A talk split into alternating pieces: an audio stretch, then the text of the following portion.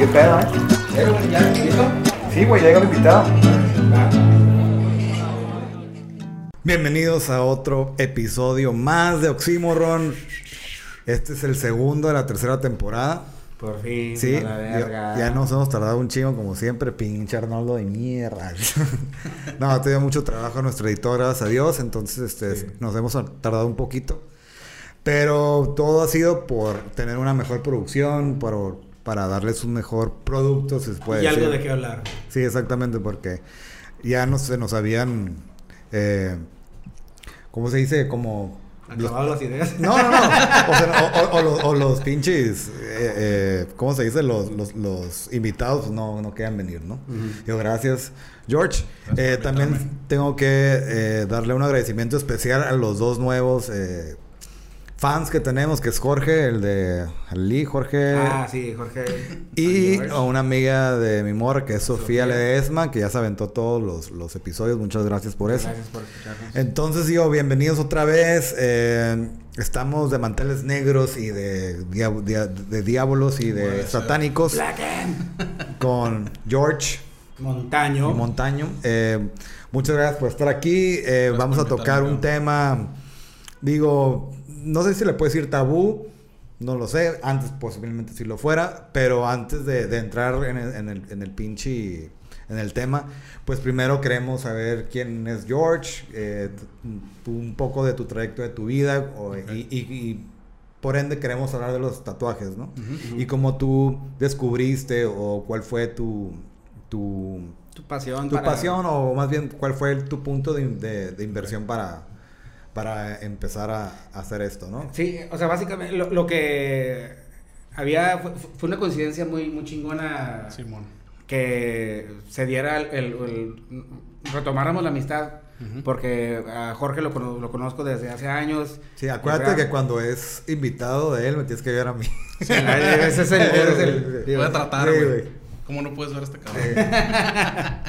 Este, empezamos a platicar y todo el pedo y me habías comentado hace pues, meses atrás que te ibas a empezar a... a- Ajá. a Ah, no, perdón, es punto de inflexión porque luego salen los bloopers. Perdón, Ah, ya. ok. Pero sí. Furcia. Este, y me habías comentado que te ibas a empezar a, a- a- a querer ser tatuador. Tatuador. Eh, Tatuador. Catador. Ese es otro término que al rato hablamos. Y estabas eh, diciendo, no, ¿sabes qué, güey? Como quiero ser, ya eres un Padawan, güey, la fregada, que querías empezar a, a- a- a- a usarnos como pinche guinea pigs a la verga, pero, Literal. bien, pero ir avanzando que por, lo que por lo que he visto de, de, de, de- de tu arte y de tu... Pero regularmente, como guinea pigs agarran a cerdos, ¿no? Porque dicen que tienen la misma piel o similar. Pues sí, Pinche cerdo de mierda. sí, ¿no? Se recomienda, pero no te tatúa a ti todavía. Ah, ajá, sí. Pinche cerdo. Bueno, este, ajá, me, me está haciendo engordar. Ya no te va a tocar tanto experimento. Para que la pinche... No me va a doler Pero, nada. güey. pero sí regularmente lo hacen así. ¿no? Pues Bueno, recomiendan, no, hay muchos, hay muchos trucos o maneras en las que puedes empezar, o sea, Gente piel sintética, frutas, Gente hasta eso, a lo mejor Ah, si tienes ¿no? acceso a eso y el, y el puerco, ¿no? Pero pues yo empecé, yo le empecé a dar a una piel sintética y ¿Y y, cómo pues, compras no, una piel no, sintética? No, es, es, pues en cualquier este lugar que distribuya material de, de tatuajes, ¿no? Pero bueno, antes que lleguemos a ese Ajá, tema, ajá. el- el- lo que estaba comentándole a, a Obed que se me hizo un, un tema, eh, bueno, más bien, que eres un invitado muy, muy, muy chingón porque no solamente te dedicas a eso, sino tienes también un- un- una trayectoria a lo que llevó a, exactamente. a- a- a- a lo que está haciendo ahorita, güey. Este, lo platicamos en unas cheves y la fregada, güey, todo el pedo, y, Sí. y, y me dijiste, no, ¿sabes qué? Pues esta, o sea, el origen, güey, de cómo eh, empezaste a querer a llegar a donde estás ahorita, güey, está muy perro. Entonces, para poder, este, iniciar, güey, ¿qué fue? Para empezar, güey, eres de aquí de Tijuana. Sí. De Tijuana, este, aquí lo ven a mi compa, parece que tiene una chopper y todo el pedo, pero, Pero no. Hueso asesino. pero- No sé andar en bike ni No. siquiera en bicicleta. pero es, Triciclo. eh, eh, es poeta. Sí. Eh, le encanta Pablo Neruda. ¿Quién es ese güey? Pero lo dice, pero lo dice como que, ay, No, me, la- güey. me la pela, güey. I am familiar with the works of Pablo Neruda. Ah. o, o Cuauhtémoc Sánchez. Simpsons. Pero sí, George, este, ¿cómo fue que eh, me, me habías comentado güey, del último trabajo que tuviste? Ajá. Eh, si me dejas decir, tú eres el señor. Gráfico. Soy diseñador gráfico. Ajá. Este, estuviste, tenemos un círculo social muy, muy conocido entre Obed, tú y yo. Hasta nuestro Ahorita nos de productor. cuenta que ahí tenemos Ya en nos común. mandó la verga Jorge a ti y a mí, güey. Se pusieron a platicar, güey. Y este. ¿Cómo, cómo eh, tú, tú eh, eh, este, empezaste a estudiar, güey, en el México? Ahí te conocí, ahí empezaste Nos la. conocimos en el México por, Ajá. este, por la escuela y luego ya en la secundaria pues en Águilas, ¿no? Jugando Simón. fútbol americano. La secundaria, preparatoria. Vamos a darle un forward hasta tu vida profesional. ¿Cómo em- empezaste a ejercer como diseñador? O sea, ¿O porque. empezaste a hacer ¿cómo, cosa? ¿Cómo decidí ser diseñador? O sea, ya sabemos que es morirse de hambre, ¿no? Sí, pues prácticamente. Es como Todo lo que una- tenga que ver con el arte. Sí. Pues... No, sin ofender, no. sin- No, no, es, la verdad. Creo que soy este como un ejemplo de diseñadores que han buscado otras alternativas, ¿no? Este, yo empecé como todos dibujando, ¿no? Y a mí me gustaba, lo único que yo quería hacer de morro era dibujar Sí, y escuchar música y estar en mi cuarto y estar dibujando, ¿no? Masturbarte. Y después, ¿no? Ya ¿Quién antes no? de dormir. Masturbarme diseñando. Sí, primero el trabajo y luego la diversión, ¿no? Entonces, este, empecé haciendo eso y yo me la pasaba en mi cuarto, este, dibujando, escuchando música. La música fue en parte algo, fue gran parte de lo que me inspiró a desarrollar mi estilo y, Ujú. y todo lo que hago, ¿no? Entonces, pues ya, la escuela no me iba muy bien, la terminé como pude, este, entré a diseño porque dije, pues dibujar diseño, ¿no? O sea, Ujú. no estaba muy enterado de lo que era el diseño, ¿no? Y entré, al principio todo bien, todo muy chingón, este, y luego después empecé como a notar como que esto no era lo mío. Este, el diseño es muy corporativo, tiene muchas reglas, eh, y no, yo soy más, un poquito más silvestre, ¿no? En, lo, en, en lo- en cuanto al arte. Entonces, para mí desde la prepa era, era un estrés mío y una preocupación de que qué chingados voy a hacer en la vida, qué voy a hacer, a qué me voy a dedicar, lo único que me gusta es dibujar, lo único para lo que soy bueno y yo ya tenía esa idea de que si eres artista te mueres de hambre, ¿no? Dije, bueno, ok, diseño. Entré a diseño y me, a fuerzas me, me metí a ese mundo, ¿no? Dije. ¿sabes qué? Empecé a ver lo que yo hacía como pendejadas o pérdida de tiempo, ¿no? Mis dibujitos en las libretas y mi música lo, lo empecé a dejar a un lado. Pero mientras estudiabas. Mientras estudiaba y ¿sabes qué? Me tengo que poner al tiro, tengo que, este, pues, entrar en una onda más corporativa, hacer logos y todo. Lo típico, ¿no? Lo típico. Y me empecé a dar cuenta, pues, como que no, no se me daba, pues, el diseño tiene muchos, como muchos pasos, muchas reglas y mucho protocolo, ¿no? Y no se me estaba dando. Entonces yo estaba bien preocupado, no sabía qué hacer. Y lo forcé, lo forcé, estuve mucho tiempo... Pero digo, eh, perdón que te interrumpa, pero había como también esa presión de parte de tus padres de Sí, que... totalmente. De que, "Ey, no mames, cabrón. o sea, Totalmente. Tener un papel qué y la pedo". verga. Sí, claro, mi, Sí. mi- jefa me veía O sea, de- pues de- de- bien en una oficina, trabajando bien, esa era como la imagen que tienen yo creo todos los papás, Sí, ¿no? exactamente, de, es- de ese, de, de esa, mm, pues de los que nos tocó a nosotros, ¿no? De, de Sí, tener, claro. el que eh, sin título no vales nada en esta, en esta Exactamente, vida, ¿no? exacto. Entonces era como esa presión de que yo tenía que tener un trabajo pues, godines, como se dice ahora, hoy en día, ¿no? Y trabajar así y, y- y lo forcé y sí tuve trabajos de diseño de hecho ahí fue donde nos encontramos en una editorial donde estuvieron varios amigos míos trabajando ahí y sí tuve esos trabajos pero yo sabía que no, no la armaba para unas cosas para lo básico sí que era el arte pero para otras no ¿no? Y lo forcé tanto dejé de dibujar dejé de hacer mis cosas prácticamente dejé de ser yo dej- ya este pues yo tengo muchos años tocando en bandas no dejé de la música ya no tocaba Ah, porque ajá, aparte, ese es un comentario extra, ¿no? Que eres Ajá. músico también. Ajá, que digo, y lo menciono porque eso me, Te inspiró, ¿no? me inspiró y me ayudó para forjar mi, mi estilo. ¿Qué fue lo primero, el, el dibujo? Primero o- fue la música. Primero fue fue la como, música. como mi primer outlet creativo. Así Ya. que dije, tengo que poner en práctica las Ah, cosas que hago aquí solo yo en mi cuarto y sentí esa necesidad y formé una, me aferré hasta que lo hice. Y sí estaba suave, pero para mí siempre fue un hobby. Yo nunca pensé cómo voy a vivir de... sí, al- a lo mejor al principio sí, Claro, ¿no? no. Como estaba morro y, Sí, y voy a lucrar. piensas, ¿no? Oh, vamos a ser famoso y el típico. Ah, y ¿no? le Sí, voy a el sueño bien- Sí, claro. O sea, como todos los morros, ¿no? Yo también tocaba la guitarra viéndome en el espejo, güey. O sea, como, como morro, güey. A veces, ¿no? Y entonces, eso fue lo primero que hice. Esta vez Pero, te repito. te repito. A veces que me la fajaba, a veces que me la despajaba. Will you do me? Ay, I do me.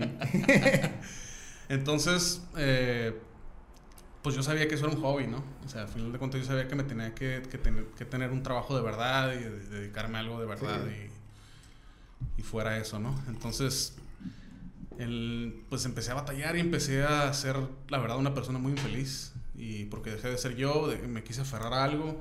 Inclusive cuando quería a veces en mi cuarto ponerme a dibujar, no me salía nada. No o, me salían cosas este, que no me gustaban, dibujos a la mitad. Porque, Porque el, el, el, el artista como tú eres es de inspiración, ¿no? Totalmente.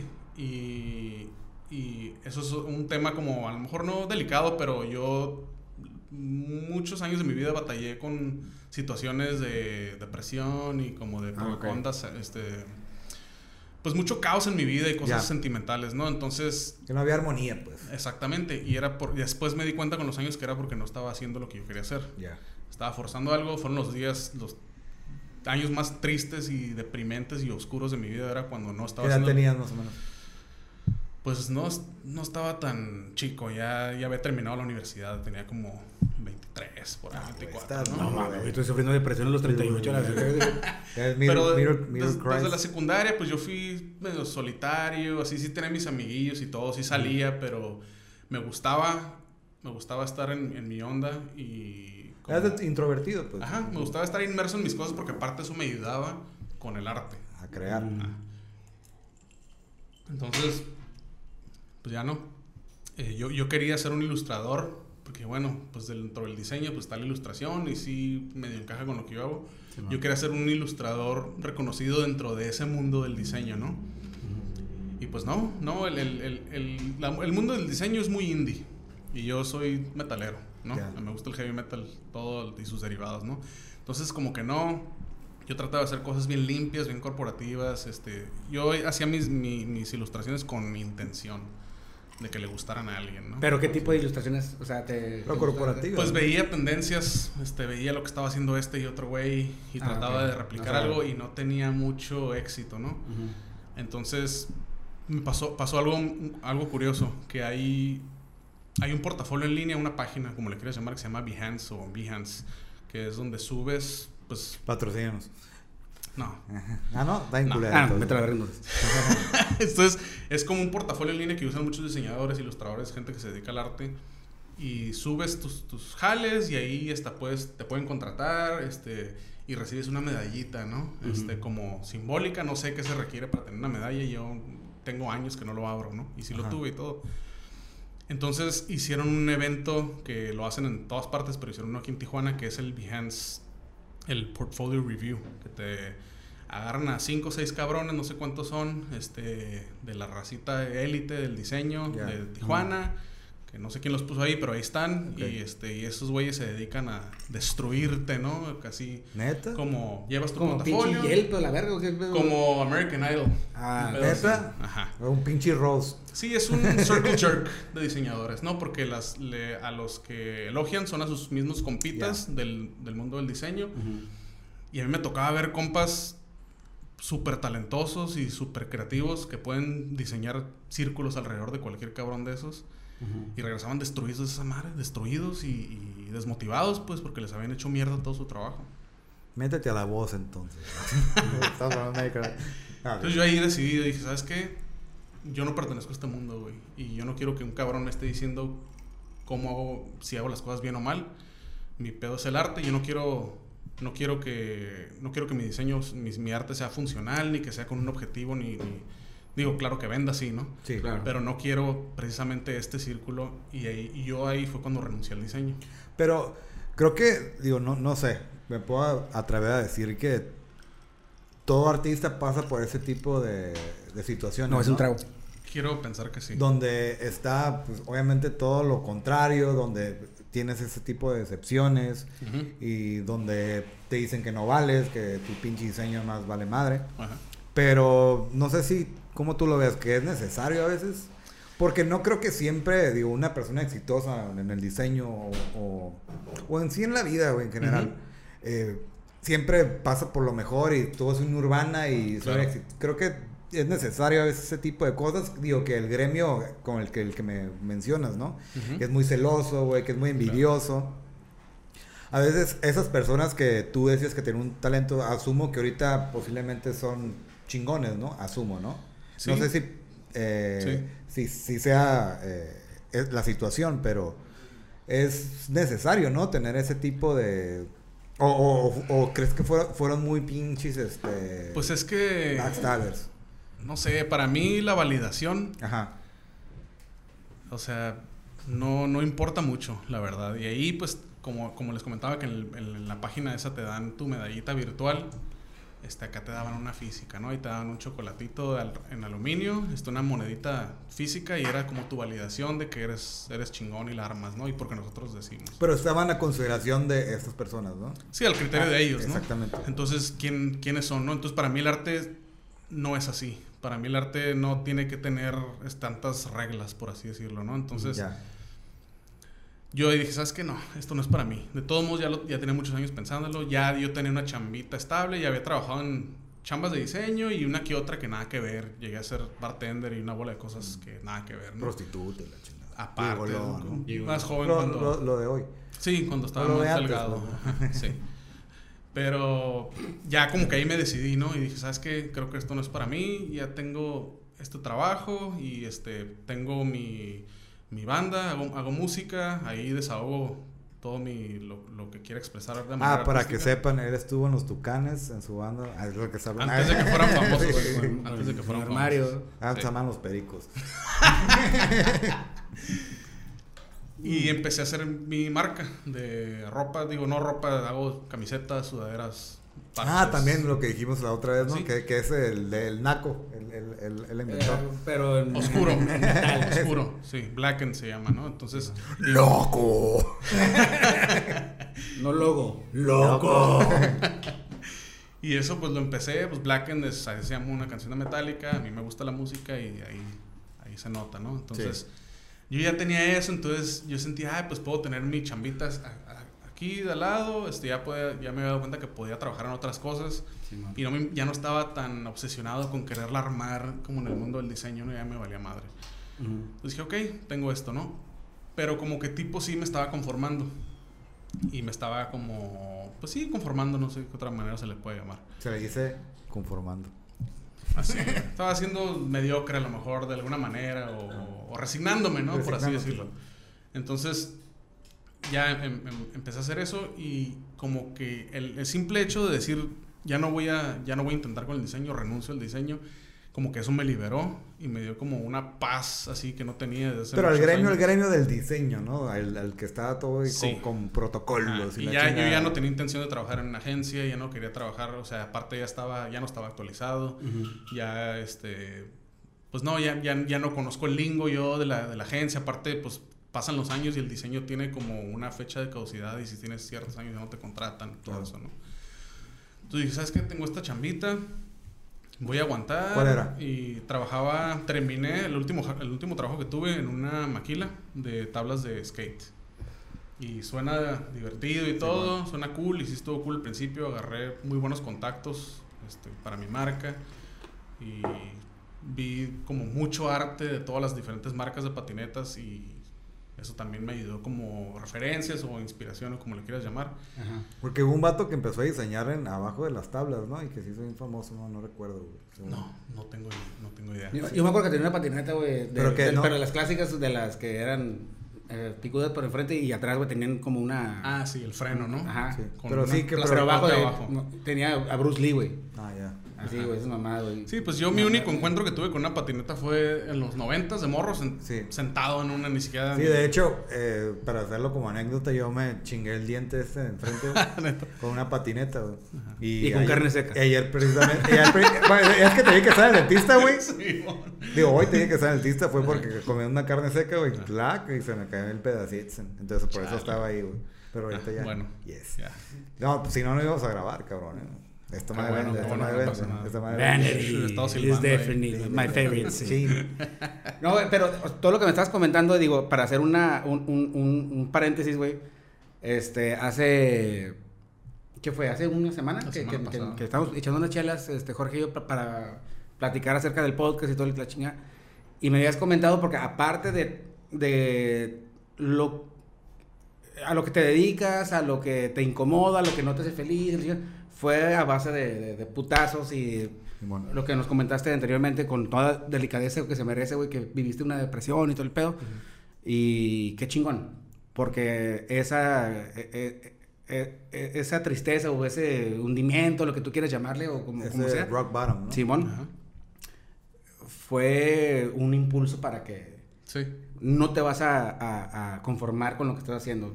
Si eres infeliz a lo que estás haciendo, adelante. Y me comentaste una anécdota, güey, porque él y yo jugamos sudamericano, güey. Oh, Simón, sí es cierto, sí le. Y, Sí. y este, me comentó una historia, güey, de que... Pero yo estaba ahí, ¿no? Sí, sí, sí. Bueno, en, la, en la peda sí, güey, pero en, en el fútbol americano no. Ah, no, pero, la- pero lo están excluyendo. es que güey. a primero No, no. él y yo. Es que gracias. Se acabó Oxímoron. Gracias, temporada 3, ya estuvo Oxymorron, Sí. ya se va a llamar Obedron. Obedron. Este, me estabas comentando de, de, de cómo una vez que te puso el, el coach Jorge Mancilla. Ajá. porque te... ¿Es hom- homónimo? Sí, es otro, es otro güey. Este... lo Sí, decía. me sorprender. Imagínate. Cura No, George. Este. Como que tú me dijiste, ¿no? es que el vato me. eh, él nunca te lo dijo literalmente que te No, estaba viendo. Yo nunca supe por qué. De vilón, pero Sí, pero. hubo una vez que en un. Pero que la cuente él. Bueno, ok, cuéntalo. Bueno, ok. Este, Puta madre, pues a mí me me- encanta me- el, el fútbol americano yo empecé a jugar primero secundaria, ¿no?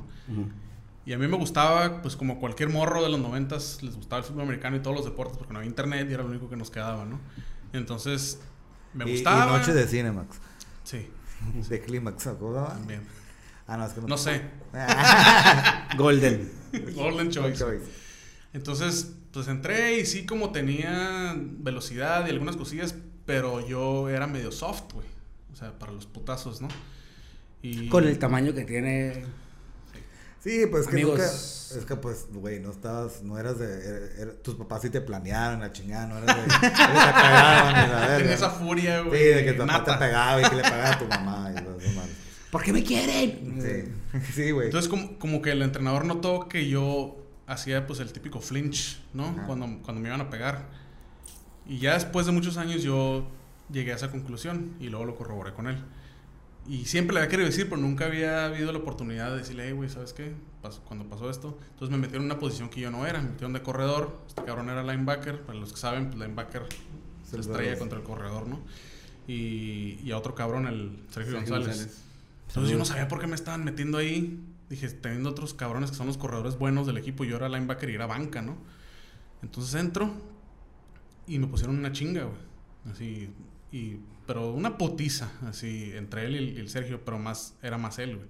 Chinga, Entonces yo no sabía ni qué hacer, ese yo, corredor, y el coach me dijo, no, es como diga esto, corres por acá, y cuando diga lo otro, corres por allá. mí sí me pega. No, me- pero, sí- pero, sin, pero sin línea, güey. O sea, Sí, eso era. Nada más el, el, el centro, el quarterback y Jorge, güey. Ajá. Y Sergio y yo, güey. Ajá. Entonces, pues no salía del suelo, ¿no? Y, y al principio, pues sí, era como bien impresionante para mí sentir esos. Ya los había sentido antes, ¿no? Pues, antes, en los noventas, cuando no había, había menos conciencia, pero eran chingadazos como borrego, ¿no? Con casco. Con la cabeza. Entonces, es, es un. Aunque no duele, pues se siente Pero- impresionante. pero sí te ¿no? simbra, ¿no? Ajá, sí. Y al principio era como, no mames, y no salía del suelo, ¿no? y, ¡zas! y párate otra vez, la chingada. Hasta que poco a poco empecé como a encabronarme, ¿no? Y a empezar como a sacar eso que quería que es el coach que sacara, ¿no? Y era como, y ¡zas! ¡zas! Y entonces ya empecé a aguantar y vi que se estaba riendo el coach, ¿no? Y dije, ah, órale, pues eso quería a lo mejor, ¿no? Y ya pasaron un chingo de años y eso a mí me sirvió para aplicarlo en la vida.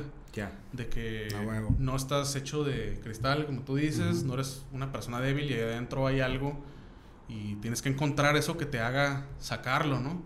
Y a lo mejor para mí en, en ese tiempo fue ser este, soft, o como le quieras llamar. Y ahorita ya en esto, ya grande, ya estoy intentando armar. Sí, ya- o sea, ya metafóricamente ya es- estás recibiendo los vergazos, tra, tra, tra, tra, y Sí, como Mm. una analogía, Ajá. exactamente. no te, no, no, no, no te hiciste Sí. flinch, como dices. Exacto, entonces eso es lo que te dice, sabes que no, no tengas miedo, te tiene- eres fuerte por dentro y, y ahí, ahí lo traes, no nomás, sácalo. Entonces a mí me sirvió eso y, Sácatela, yo por te las sacas. Sácatela. No quiero Sac- dar un que no golpear la mesa, pero ya sabes. No, no, Entonces, ¡Ah, cabrón! para abajo como el chiste de Polo Polo. Este, entonces, a mí me, me siempre, toda la vida yo me acordé de esa anécdota y de esa situación y de que Sí, yo sabía que había algo ahí adentro de mí, ¿no? Y que lo, lo- lo podía sacar, pero ocupaba ese trigger o como, como le quieras llamar, ¿no?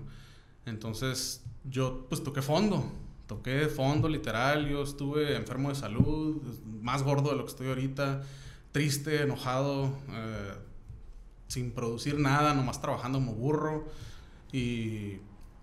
A mucha gente, mucha gente le tiene miedo al fondo, pues. Sí, claro. y Ah, para mí, cabrón. para mí es el fondo, no. Tienes que llegar al fondo y tocarlo y palparlo y, y- y vivir ahí un rato para que sepas dónde no quieres estar. ¿no? Porque, pa- o sea, eh, se escucha muy mafufo, ¿no? Pero, ¿qué más del fondo hay? Nada, más para arriba, ¿no? Exacto. Entonces, pues ya. o sea, Entonces, si no has tocado fondo, ¿cómo sabes a dónde quieres llegar, no? O dónde no quieres estar.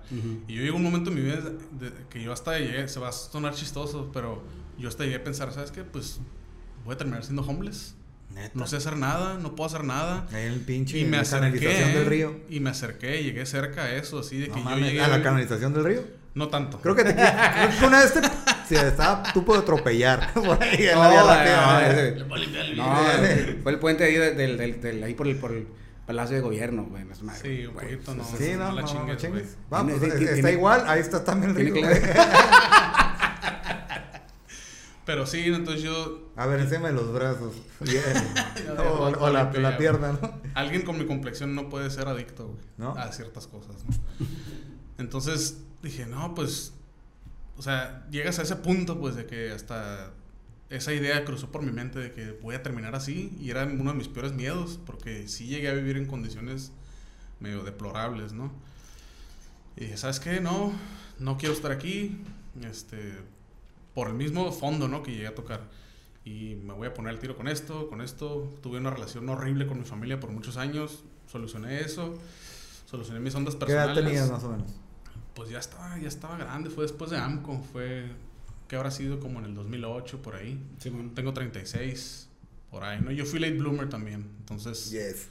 este, mientras mis, mis compas estaban a lo mejor Simón. este creciendo de otra manera laboral a lo mejor yo estaba tratando de ver qué quién chingados ¿no? era yo, qué iba a hacer o quién soy y qué es lo que me gusta, ¿no? Entonces llegué a ese punto donde dije, ¿sabes qué? El diseño fuga, güey, no voy a estar así el que un cabrón me esté diciendo que, que es lo que está chingón y que no. A mí yo voy a hacer lo que a mí me guste y mientras a mí me gusta esté curada, ya tengo un trabajo que me da para mis chicles y no hay pedo, ¿no? Y empecé con eso y, y ya tenía mi marca. Entonces empecé a recibir pues el feedback, ¿no? De los compas, que es importante de ciertas personas, ¿no? A veces los comentarios buenos Sí, claro, ¿no? este, decir, ah, ¿sabes qué? De ciertas personas que yo respetaba en- en- dentro del diseño, compas míos que son diseñadores, que primero son mis compas y luego son diseñadores, ¿no? Sí. Yo casi no tengo compas diseñadores, los diseñadores me caen mal, güey, no Sí. me llevo con ellos, güey, son bien tetos, güey. Y traen... ¿Qué? Tetos. Este, Eh, en el- ñoños. en el son nerds. DF Ah, es tetus. Es un teto, güey. Así, ¿no? Entonces yo como que no me acoplaba. Y mis compas que tengo los conocí, que son diseñadores, los conocí por la música, o los conocí ahí en AMCO, Ujú. por, otras, por otras cosas, ¿no? Pero traían curas igual que la tuya, ¿no? O sea, como Ajá. que. Sí, güey, les gusta la misma el- música. Tanto el protocolo, güey, la, la madre, la. No me gusta la tener la furcada de ni pinche Nortec ni nada de eso, amigo. Entonces por eso no me pude como acoplar. Ah, ¿no? ok. sí, ya entendí. Ya me sentí mal, güey. güey. Por eso no eres diseñador, güey. ¿Cómo vamos? 28 minutos. Ok, pues hacemos break porque lo estoy viendo. Oye, un break porque aquí mi compa tiene la vejiga más chica del Yo mundo. también. Y el pito Y también. Jorge. Ya regresamos otra vez después de miar y echarnos un refil. Y de hablar de la vejiga chica y el pito chico y de esas madres. Pero ya. Ya. Es tu biografía, güey, ¿no? Sí, sí, perdón, pues mía, es mi monólogo. Entonces, eh, ya para en- adentrarnos un poco más al, al- a lo que veníamos, ¿no? Donde ya todo este trayecto que nos comentaste, ¿no? De cómo, ahora sí queremos saber, ¿no? Cómo llegaste a, a este nueva cultura, ¿no? Que se le puede decir de, de los tatuajes, ¿no? Porque para eso creo que eh, hicimos la introducción del, del- del podcast. eh, sin embargo, no dijimos que cuál era el tema principal en sí. Nada más dijimos tatuajes y ya. El Pinche tema. Iván Sebastián, ¿no? Sí, bien cabrón. Pero, o sea, lo que queremos hablar es de que Jorge, su, su sueño, bueno, me imagino que es tu sueño y lo que quiere hacer, bueno, por el momento, Ajá. Mira. es ser tatuador. Y todo lo que platicó él es para que llegue a la historia del por qué, cómo eh, impulsó este, tu, tu pinche anarquía o lo que te le quieras llamar, güey. De decir, fuck it, eh, que chingue su madre el estableci- eh, eh, establecimiento y quiero ser tatuador. ¿Cómo fue ese pedo? Pues mira, Sí, ¿cuál fue el descubrimiento? El que después Sí. del diseño y la chingada. Ajá. Si yo te dijera que el tatuaje siempre ha sido mi pasión, te estaría mintiendo, ¿no? O sea, sí me había llamado la atención porque obviamente por la música, ¿no? Yo veía pues a mis a mis rockeros, ¿no? Tatuados y sí me llamaba la atención y decía, ah, pues son dibujos, yo sé dibujar. Y sí me llamaba la atención, pero pues no, yo no tenía ni idea de cómo empezaba uno a tatuar, ¿no? Entonces, yo, el tatuaje era como una idea que de repente se me ocurría, sobre todo cuando tenía un mal día en el jale, me peleaba con mi patrona o cualquier cosa, de volada iba a Google y eBay y trataba una máquina de quiero tatuar porque o sea, dime este pinche trabajo la verga. Pero nun- nunca me engrané, de hecho tengo pocos tatuajes. Sí, este, de hecho. Y, y yo no sabía mucho, yo me empecé a tatuar ya viejo, ¿no? No, pero digo, por ende tampoco, si te gusta, tienes que tener uno, ¿no? De sí, hecho- no, no tiene nada que ver. No. Este, pero, pero me llamaba la atención así, y yo tenía como una lista, como un tipo bucket list, de una lista de cosas que yo quería hacer, como a- algunas muy descabelladas, a otras no tanto, y unas que quería lograr a corto, mediano plazo, y otras que... Yo para mí el tatuaje, yo dije, cuando lo llegue a hacer, va a ser número uno cuando tenga tiempo, que siempre dices, cuando tenga tiempo voy a hacer esto y lo Ah, otro, claro. pero nunca haces tiempo, ¿no? Entonces decía, cuando tenga tiempo voy a hacer esto, me voy a comprar una maquinita, este, un kit de aprendiz, y voy a aprender ahí. Pero este, también lo postergabas o te saboteabas esa... Me intimidaba mucho, la intimidaba, verdad. ya. Me Ah, pero mucho. ¿ya tienes el gusto de eso desde hace mucho tiempo? ¿O, o fue algo que te nació, Pues... una conllevó a, a la- a otra cosa? Sí, o sea, sí, sí, ya tenía de, de unos años para acá, o sea, no te voy a decir que toda la vida, ¿verdad? Pero de unos años para acá yo decía, ¿sabes qué? Como que sí lo puedo hacer. Ah. Y, y hay muchos eh, diseñadores o artistas que se están yendo por ese camino porque no encuentran jale o no les va bien o no les gusta el diseño o no se hallan, o lo que- igual que yo, ¿no?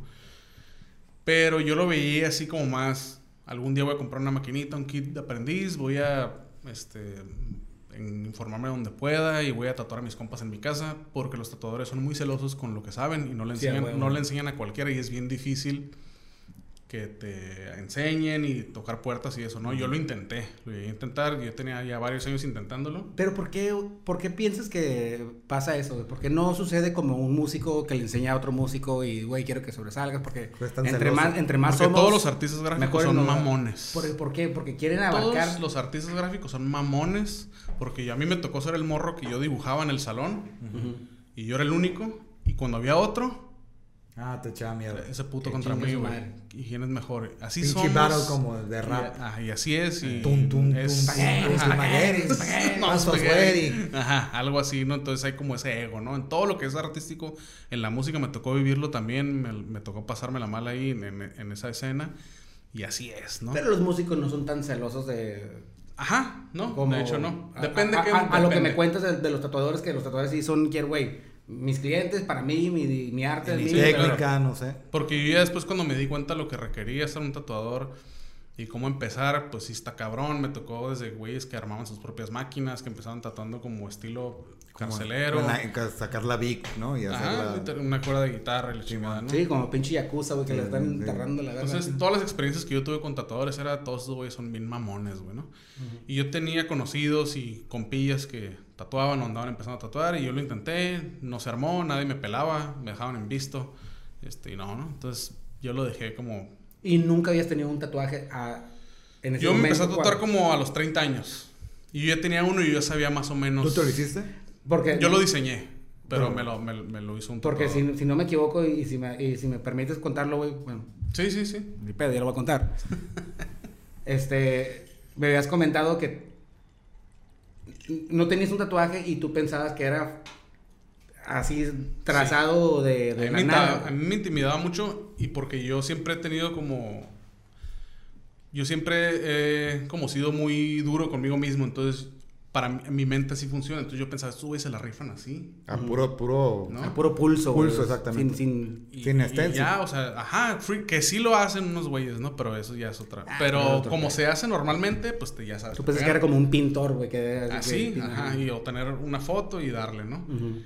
Pero ya cuando me, me pusieron el primer tatuaje y vi y te pegan un sticker y dije, ah, pues es como, seguir un, yo, que- ah, es como seguir un patrón, es como calcar, pero a la vez no. Dije, órale. Entonces ahí fue cuando empecé a, dije, ah, pues a lo mejor como que sí, puede que es- sí lo pueda. difícil, Ajá, ¿no? sí.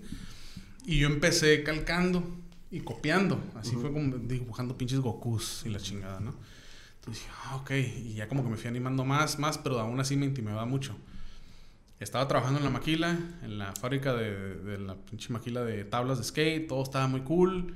Este, me tocó una, yo con los patrones, los, los jefes, que es una empresa gabacha, con ellos me llamaba muy bien, pero mi patroncita directa, pues traía la mentalidad de cangrejo, ¿no? Mexicano y tuve muchos problemas con ella. Entonces yo estaba harto de esa situación y ya estaba como queriendo irme y dije, bueno, ok. Ya sé cómo mandarle chingada a esta, a, a esta morra y cómo sacarle la digo vuelta. por qué, cabrón. Porque tú te llevabas muy bien con los güeyes y esta pinche vieja no. Le daba como Porque que yo yo... estaba cogiendo a su esposo.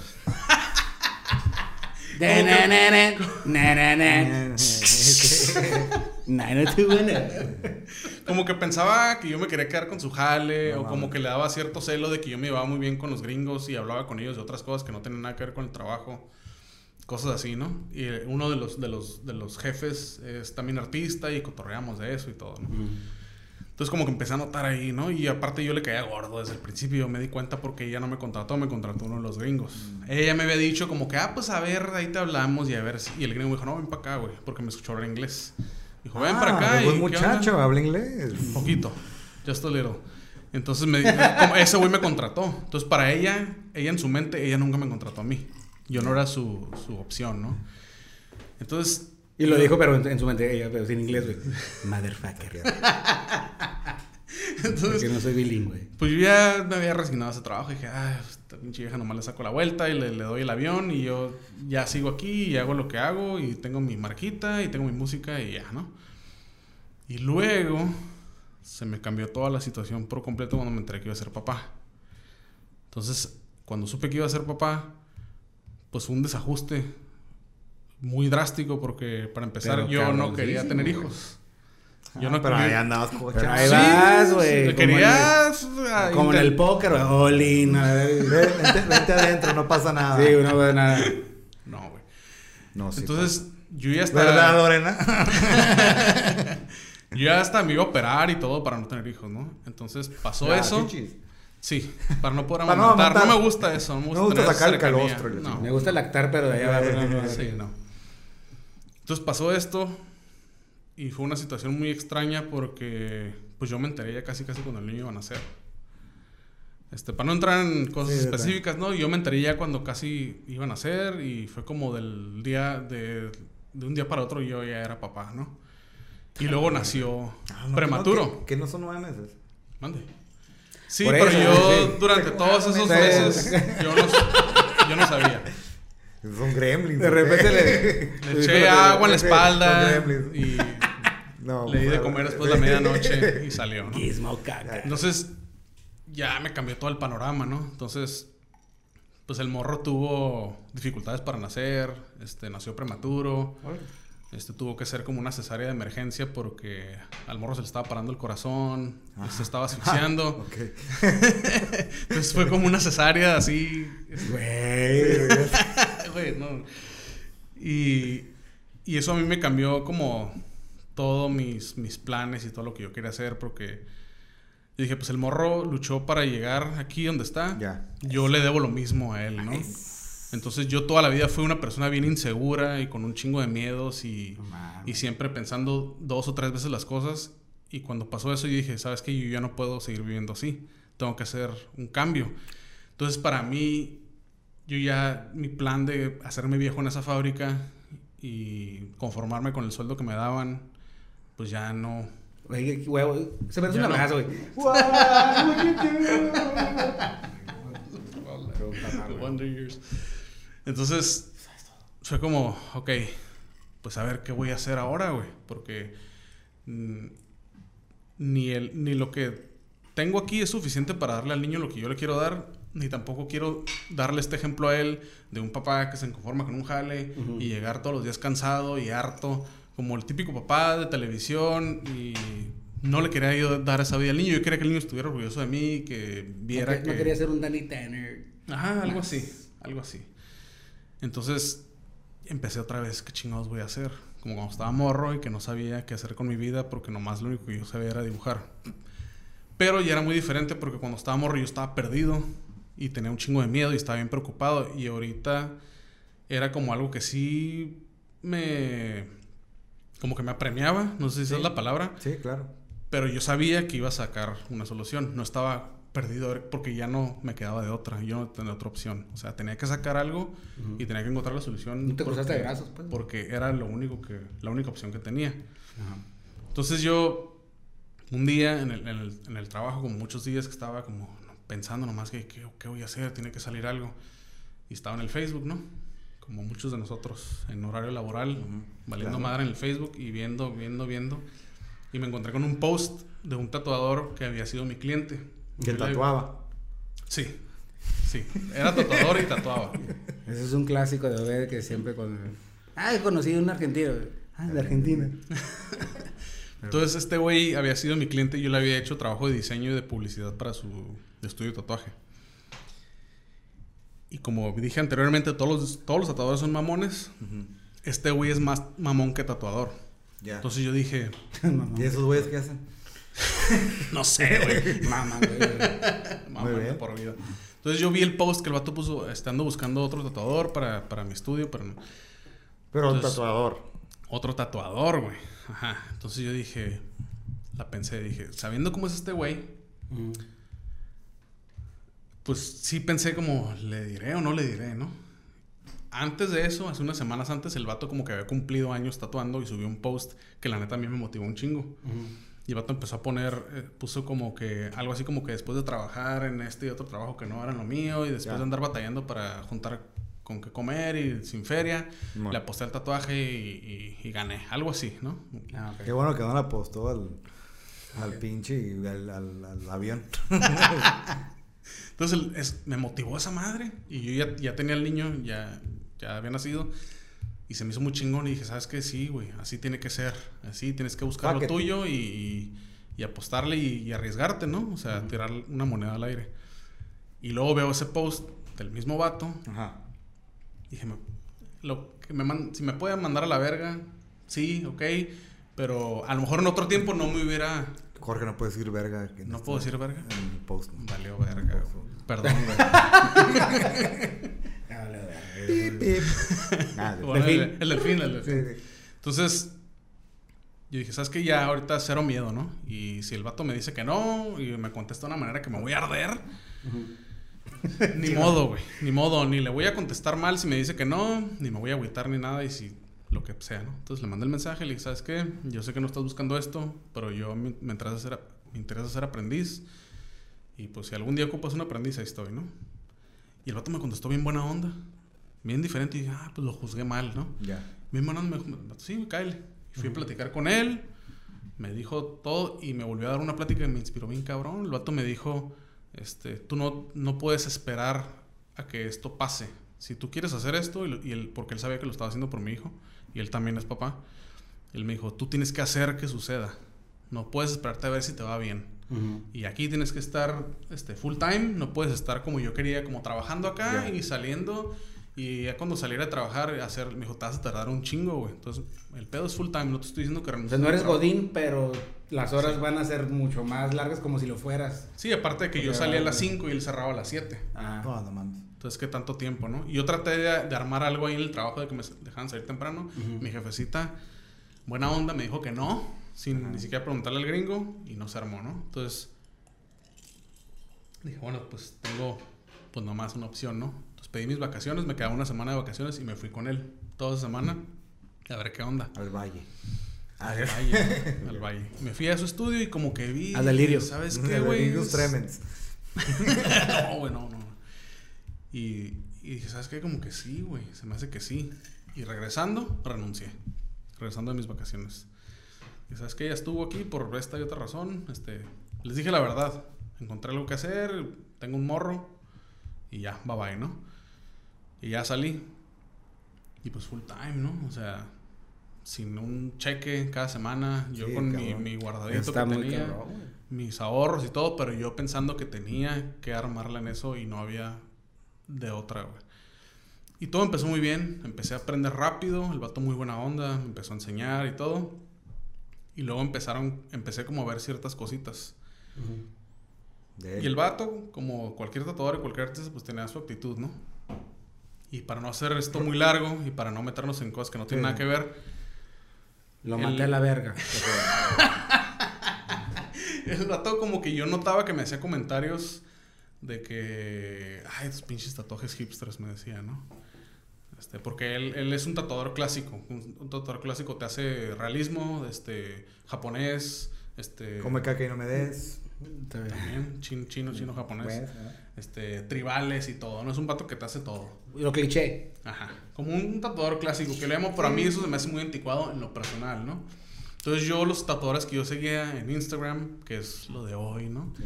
Este, yo veía que había güeyes con estilos más frescos y que se tatuaban como cosas que no eran muy convencionales y como yo decía, oye, pues yo encajo en esto y en este estilo y en otro, ¿no? Y yo me engrané en eso y el otro me decía, es que eh, especializarte es una cosa de los gabachos. Ya. Este, es- los gabachos hacen mucho eso, no, tú tienes que hacer de todo, tienes, y como él es, su especialidad es el realismo, Ya. él me decía, es que tienes que aprender a hacer realismo, tienes que hacer esto, y como que a huevo me quería llevar como un camino. Te quería inculcar a huevo camino su- su- su- Igual como con el pedo que tuve con el diseño gráfico. Ujú. Entonces ahí fue cuando yo me empecé a sentir incómodo, pero yo estaba en mi posición de que estoy aprendiendo, Ajá. y sí, señor, lo que usted diga, ¿no? Y el vato me mandaba por el café, que él me dijo, nunca te voy a mandar por el café. Y lo primero que hizo fue mandarme por el café. Sí. Yo lo hacía con un Y chingo por de un gusto. Starbucks. Y de Starbucks, exactamente. Trae un ¿Sí chai era? latte, este... No, no, no era Starbucks, era Ah. otro. Grande. Star. Pip. Y yo iba con mucho gusto, ¿no? Y lo hacía, ¿no? Y, pero como yo agarré lo que aprendí del diseño gráfico, lo que me servía, y lo mezclé con esto otro y con lo que yo ya hacía de los dibujos y eso, ¿no? Entonces yo usaba mucho la computadora. Yo hago algo aquí a mano y luego acá en la computadora le muevo. Y así es como yo Porque tu chip era... Y así es. Y porque a mí me gusta diseñar en computadora. Lo disfruto un chingo. Me gusta un chingo ilustrar en la Porque una cosa es diseño gráfico y otra cosa es diseño gráfico digital. Ajá. Y es lo que... Sí. Bueno, digi- ya eso es como más de página, Bueno, página web, pero digi- digitalizar, ¿no? O sea, yo dibujaba algo a lápiz o como sea y luego lo... Sangre. Tengo, tengo mi... También, güey. Y, y tengo mi, mi, mi, mi pad, mi, mi, mi tablet con mi plumita y ahí le doy, ¿no? Juan Marqués de Sades con mierda, la verga. Con lo que sea. Mierda y sangre y sangre. Con eso también, güey. Entonces el vato me veía y me daba como carrillita, ¿no? Cuando me veía usando la compu me decía, ¿estás haciendo trabajo Pinche de diseño gráfico? Ajá, ¿Estás haciendo trabajo de diseño gráfico, Jorge? Y yo le decía como, no, güey, es para un tatuaje. Dibuja a mano. Y la chingada y... y- Es de Guadalajara, pero hablaba como de. Sí, de- la tenía de- chilangón. de- Y yo dijo, güey, no mames, güey, yo tengo toda la Dibujo a vida... mano. No tanto, güey. Pero algo así, güey. Pero yo dije, güey, yo tengo toda la puta vida dibujando, güey. Pintando, güey. Eh, he usado aerógrafo, lápiz, pluma, plumón. ¿Qué chingados me vas a venir tú a decir, no? Pero yo seguía en mi, en mi... Yo sabía yo que era un aprendiz y que este güey era Sí, un tatuador establecido y yo le estaba haciendo caso a él. Pasó una situación que me la voy a saltar. Ya si quieren saber el chisme, pues váyanse a tatuar y ahí en el estudio les cuento, ¿no? Entonces el vato me corrió del estudio. Y yo creo que era por todas estas cosas que el vato no le parecían de mí, ¿no? Y, y agarró un pretexto de una situación que pasó, que llegó Que metí con su esposo. Oh, que la chingada. Ya traes esas madres, güey, No, de, no, no. de- de la empresa que te metiste con el Pinche esposo, güey. No, Chingada madre, afortunadamente no pasó eso, güey. Ay, cabrón. Y este, y el vato, pues me corrió, güey, así, este, me dijo, ¿sabes qué, güey? Me habló por teléfono. Ya no quiero que estés aquí, yo creo que voy a agarrar a otra persona por esto que pasó. Este, le dije, bueno, pues yo todavía, ¿no? Le dije, ¿sabes qué? Yo no me sé los protocolos de esta onda yo soy nuevo en esto y si te ofendí, discúlpame. Y todavía le pedí una segunda oportunidad al vato, güey. Dijo, no, no, no. Yo prefiero sacar, cuando pasan esas cosas, sacarlas de raíz y pues no, güey. Y todavía me dice, si, si piensas seguir en esto, tienes que ser más humilde. Me dijo, no, que te hace falta humildad. Neta, güey. No se establece, no se mamá. Y dije, ah, ok, está bien, güey. Que no. Y el vato, pues, es la persona menos humilde que he conocido en mi vida, güey. Porque era de que, que Te mando llegaras por café, cabrón, no sé cómo chingado. Y se la pasaba hablando mierda de un chingo de tatuadores establecidos. Que No sé son- quién es, pero vete a la mierda. Y no voy a decir quién es, güey. Pero el vato se- con el Charqui, la Abril, raza que ya está establecida aquí en Tijuana, se las pasaba hablando mierda de ellos. Y el vato, como te digo, es más conocido por su actitud que por sus tatuajes, que por su jale, ¿no? Ujú.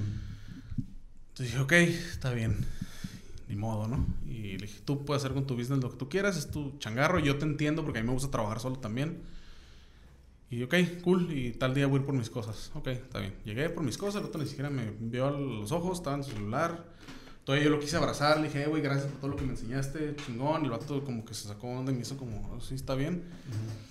Y ya, me fui. Y al principio yo sí estaba bien perdido porque dije, yo soy nuevo en esta escena, no sé nada, no sé a dónde voy a ir, voy a tocar puertas, ya les había comentado que era bien difícil. Dije, puta madre, ¿qué voy a hacer, no?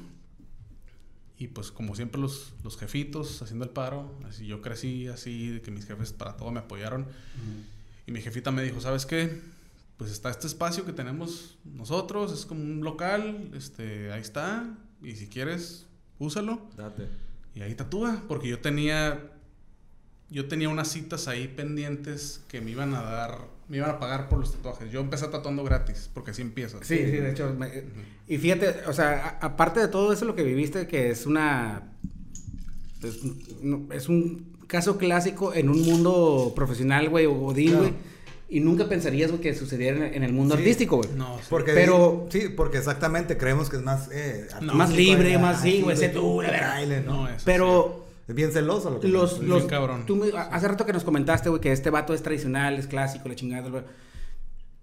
Los tatuajes, güey, que los quienes lo tenemos, güey, este, creo que hay una libertad, güey, bueno, más bien una libertad de expresión que lleva desde hace mucho tiempo, güey. Sí. Ahora, tú dijiste, güey, que tú tenías un, este, un estilo, eh, ¿cómo dijiste?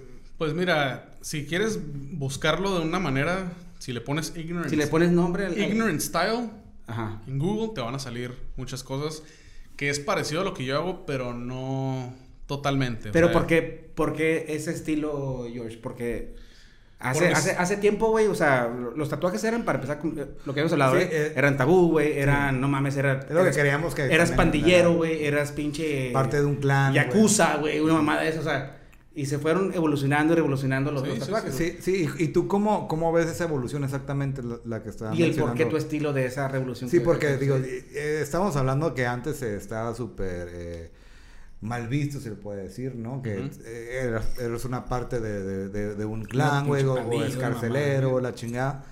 Digo, y- así empezó, ¿no?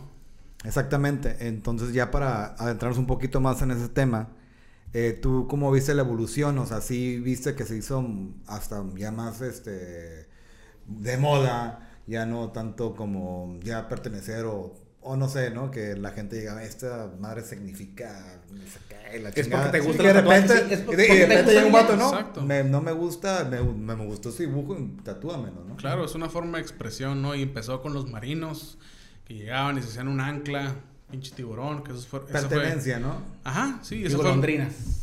Los pinches gorrines aquí. Ah, ¿en las- correo o golondrinas? Las estrellitas, este...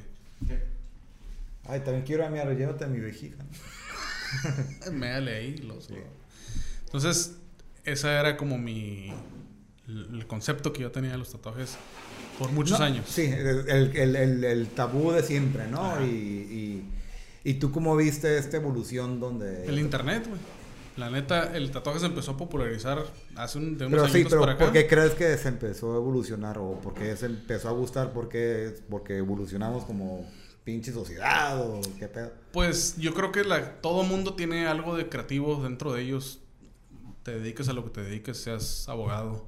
Entonces la gente empezó como a tratar de expresarse por medio del tatuaje. Empezó a tatuarse cosas como una pinche cajetilla de cigarros, este, un dibujo que puede hacer un niño, al, bolitas y palitos. Entonces ya no era como nada más ir y, ay, quiero un koi japonés, quiero El típico, ¿no? este, un tribal, quiero un, un retrato de mi abuelita en realismo, blanco y negro, ¿no? O sea, empezaron, entonces yo ya vi, empecé a ver como muchas opciones. Empecé a ver muchas opciones, dije, puedo hacer esto, puedo hacer esto, la armo para esto, para esto a lo mejor no, o no me interesa, ¿no? Entonces, por ahí fue cuando dije, ok, creo que sí puedo hacer lo que yo hago y traducirlo al tatuaje, ¿no? Ya. O sea, Pero de lo que estamos hablando, ¿no? Eh, la vez que tuvimos la peda, donde yo ya adentrándonos más a, a lo que es la cultura del tatuaje, ¿no? De cómo nosotros vimos cómo fue evolucionando, que, que te dije, ¿no? Y ahorita eh, los futbolistas, güey, Sí. traen todo... los, eh, todos los, de- los basquetbolistas. de- y que ya no, hasta un, ya hasta un doctor ya puede traer uno, ¿no? Claro. Que antes, como que lo, lo que tú mencionaste, que en el básquetbol, pues el primero que fue Rodman, ¿no? Rodman, El ajá. que, y ahorita ya... Y había uno que otro güey con una cruz Sí, aquí. pero muy- ya, pero ese güey fue el vato que andaba forrado. Y así después hubo un chingo de güeyes, ¿no? Entonces fue como que se convirtió de este tapujo o, o esta, no sé, ¿cómo se le puede decir, güey? Eh, Creo que es una cultura Un ya- tabú de tener un... Subcultura. No, de, de pasar de, o sea, de ser tabú a ser una cultura de expresión, güey. Exactamente. De como cuando la gente tenía sus pinches pulseras, güey, tenía sus collares, o sea, ya Tus bolsas era una de- forma de, de tus Kiplings, Sí, güey, sí. Tu bolsa de... Ya dejamos de ser jotos, güey, y ahora, y ahora ya- Pero Y tus, y tus diesel. ya es una forma de decir, güey, o sea, ya no es tener el pinche tatuaje aquí, güey, de Southwest Cholo y la chingada. Simón. Ya no, güey, ya es tener... Porque antes se identificaban entre ellos, ¿no? Y a ver qué Así es, ¿no? güey, y ahora, Sí, ahorita sí, ya sí. los, los, los Sí, pues ya no es nerdos de... como yo, güey, que tenemos algo de Harry Potter, me vale verga. Este, los que tienen, los gamers, güey, que tienen un pinche control de Nintendo, Daniel Hierro tienes uno. Este, así, güey, o sea, ya, ya es una forma de expresión de lo que es tu identidad. Sí, sí, sí. Pero también el tatuador tiene que promover, güey, el, su diseño propio, su estilo Sí. propio. No es nada más un copy-paste. Tienes que promover un, un, un, este, un estilo, tienes que darte tu renombre Sí. como tatuador. Y ese estilo, tú me dijiste hace rato que tu, tu, tu, tu este, maestro que tuviste, fulero como fue, es muy reconocido, es muy... ¿Qué es lo que más, a dónde se inclina más para ser un tatuador chingón? ¿Por el estilo o por la forma en la que tatúas? Porque en la forma que como tatúas, obviamente es muy importante, güey. Sí. Tú puedes llegar y decir- güey, tatúame esta madre, güey. Pero es que no, te vale ver, me vale madre, güey, tatúame esta madre. Y en la forma como te lo voy a hacer, güey, porque a mí esta madre, güey, eso me dolieron hasta el culo, güey, pero me dijeron, güey, no, el, el tatuador que te lo hizo, güey, la neta, güey, tiene la mano muy ligera, güey. No quiero saber quién no la tiene, güey, que se va de la verga, güey. Va a ser una tortura. Pero tiene mucho que ver eso, ¿no? En, la, en, en el estilo y en la forma estética que te lo va a hacer. Ajá. Pero para ti, ¿qué es lo que más importa como tatuador? ¿Tu estilo o cómo vas a tatuar? La ejecución es más ¿La importante. ejecución, sí? Sí. Porque puede que no tengas tu estilo propio, que tú tatúes japonés, por así decirlo, que no lo, que no inventaste, me... no lo inventaste tú, pero los tatuajes tienen que durar para toda la vida. Así es. Entonces la línea tiene que estar bien hecha, tiene que estar bien inyectada la tinta, porque es un tatuaje que durante años, o sea, se tiene que ver bien, ¿no? O sea, tiene que, pues, envejecer bien, por así decirlo. Entonces, Claro. hay tatuadores que literalmente hacen monos que parece que los hizo un niño, un bebé, pero están bien hechos. O sea, la aguja está bien clavada. Técnica. Este, es técnica, este, el tatuaje lo sigues viendo años después, sigue todas las líneas, ¿no? Exacto. o sea, no se sale la línea, la línea está No se corrió la completa, tinta. no se explotó.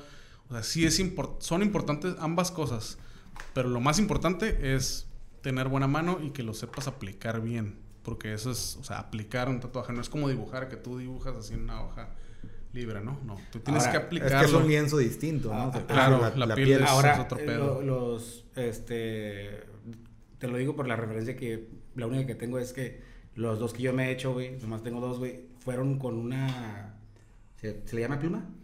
Eran de... El tipo de máquina, una tres, eh, ajá, de- y de- eran tres... Bueno, este, la aguja es una cosa y la máquina es otra. Ah, bueno, pero esta madre tenía tres, y me estaba perforando. y Sí, pues es que hay, o sea, está la, la que es así, que es como para Así hacer línea. mí, pues, Son muchas agujas, porque a veces la gente piensa que nomás es una aguja haciendo esto, que sí hay una que es una sola aguja, pero hay que son para hacer línea, que son de diferentes tamaños y es, Y- son muchas hojas así, y hay otra que es así, que es como un cepillito, o como un que es pincel, para rellenar. que es para rellenar, para hacer Ah, sombras y, o sea, para, depende de lo que quieras hacer, hay una, hay una aguja para eso.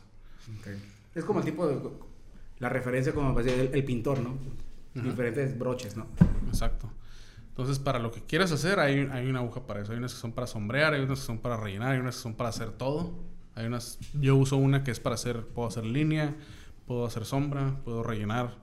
O sea, depende, ¿no? O sea, es- hay muchas herramientas. Y entonces, para quererte, o sea, digo, porque obviamente queremos ma- ma- matar dos pájaros de un tiro, güey. pues, Tenerte como invitado, güey.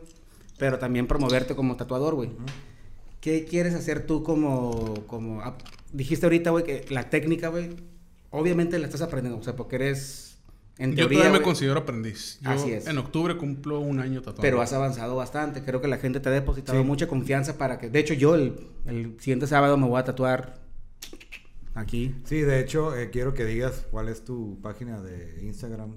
Ok, este es Blackened, Blackened, así como la canción de Metallica del Justice for All, Blackened Tattoo TJ. Es- Sí, creo de que- hecho, que lo que habíamos dicho, ¿no? Poner sus tatuajes ahorita digo, en el video Ah, ok. y Sí, que- vean, Sí. tú los- tus mejores diseños Ok.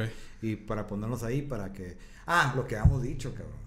¿Qué? Si llegamos a los mil suscriptores, pues nos vas a hacer el tatuaje de oxímoron. No, ah, ok. Sí, y aparte la otra dinámica que hemos ¿Dijimos dicho. Ah, sí, sí, sí. La otra dinámica. peda. Está bien borracho. Este, yo lo que les había propuesto era que cuando postearan esto en Facebook, eh, Sí, hacer un pinche que la dinámica de que eh, comentar el post, darle like y compartirlo, y de toda la gente que haga esas tres cosas, hacer un sorteo y el y- Bueno, acá dar una y pinche... y un, un tatuaje gratis, Sí, digo, claro. un tatuaje de más sí. o menos ahí tamaño chiquito, digo, tampoco No se pasen de verga, güey. no toda sean una, pinche- una manga o toda la espalda, La ¿no? Pero un tatuaje Guadalupe. sencillo, así chiquito, este, yo se lo regalo por agradecimiento por haberme tenido aquí. Oye, que no sea mi hermana que no te escuche porque ya sabes que eso es un lienzo viviente.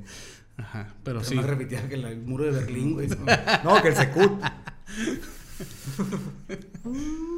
Pero, Pero, este. Creo que está muy interesante. Hace una- un par de semanas, o la- bueno, no, no, la semana pasada, güey, que me mandaste un, un diseño que habías hecho para mí, güey, de, de- yo con mi hermana. tú, ese diseño está muy chingón, güey. ¿Ese es el estilo de diseño que tú tienes? ¿Que quieres promover? Para ti. no precisamente. Porque al igual como hace rato te comentaba lo de Ignorant Style, hago más cosas. O sea, sí sombreo, sí hago como ot- otras cositas. Lo que a ti te mandé fue como... Fue una foto tuya de tu hermana porque tenemos siendo compas un chingo de años y conocí a tu, a tu hermana este, en la universidad y todo.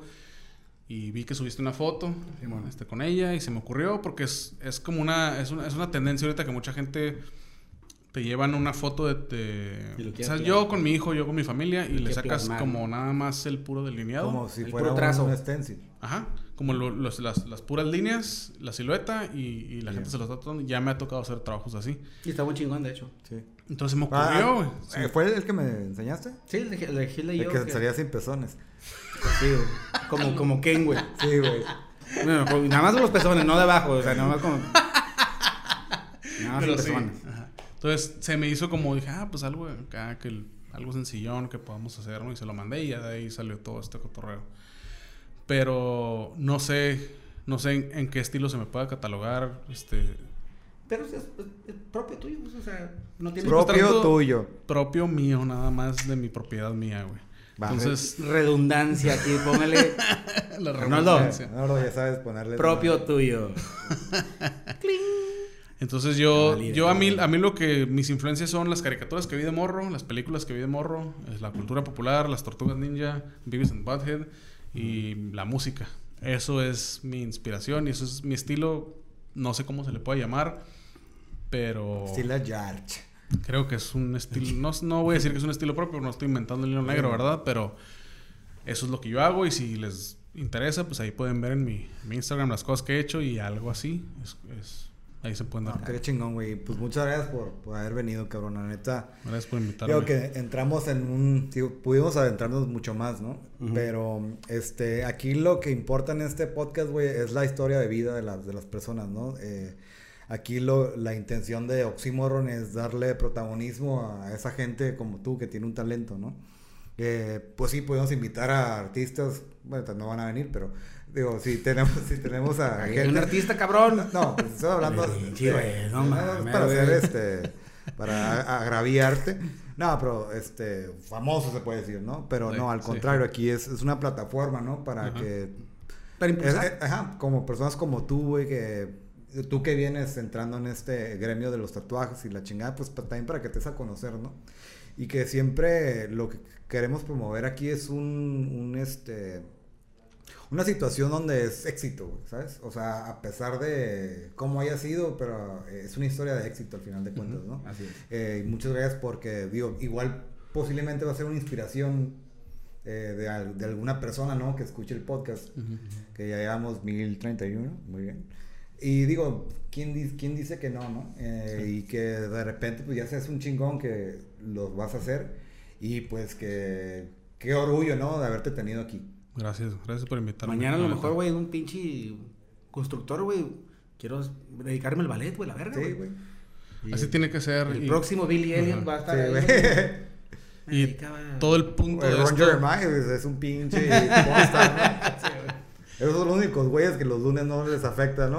Esa güey, güey, el lunes. Ya me detuvieron por mucho tiempo. I'm going to Clown College. Pero sí, era, era más que nada el punto de contarles como todos esos antecedentes de, de que empecé a estudiar diseño y todo eso. Era más que nada para que gente que a lo mejor pasó por lo mismo que yo estaba pasando, que se den cuenta que no tiene nada de malo tocar fondo y no, no dejar que un cabrón o cabrona, por ser incluyente, güey, Cabrone. cabrone, güey, te diga por dónde tienes que ir, güey, o te diga que lo que tú haces no vale madre, güey. Entonces, eso no tiene nada que ver, güey. El pedo es hacer lo que a ti te haga feliz, güey. Esta vida venimos a ser felices, güey. Y ese es, ese es todo el punto de esto, Nice. güey. Pues bueno, pues vamos a terminar. Este güey no tiene pisto, lo voy a echar. No. Échale, por favor. Échale poquito nada más para hacer el, el Sí. despido tradicional. George, muchísimas George, gracias por Gracias a ustedes por invitarme, cabrón, la neta. Es- Vamos a ir a la pedra, vamos a poner esta culo. Más. Cheers. Cheers. Trago. Trago. Y acá. Acá. Al rayo. Cheers and sound. Y justo a tiempo. Oximorrones, gracias por habernos escuchado. Espero les haya gustado y no olviden suscribirse a nuestro canal y también dejen sus comentarios. Síganos en todas nuestras redes sociales. No olviden darle like al video y activar la campanita. Al rayo.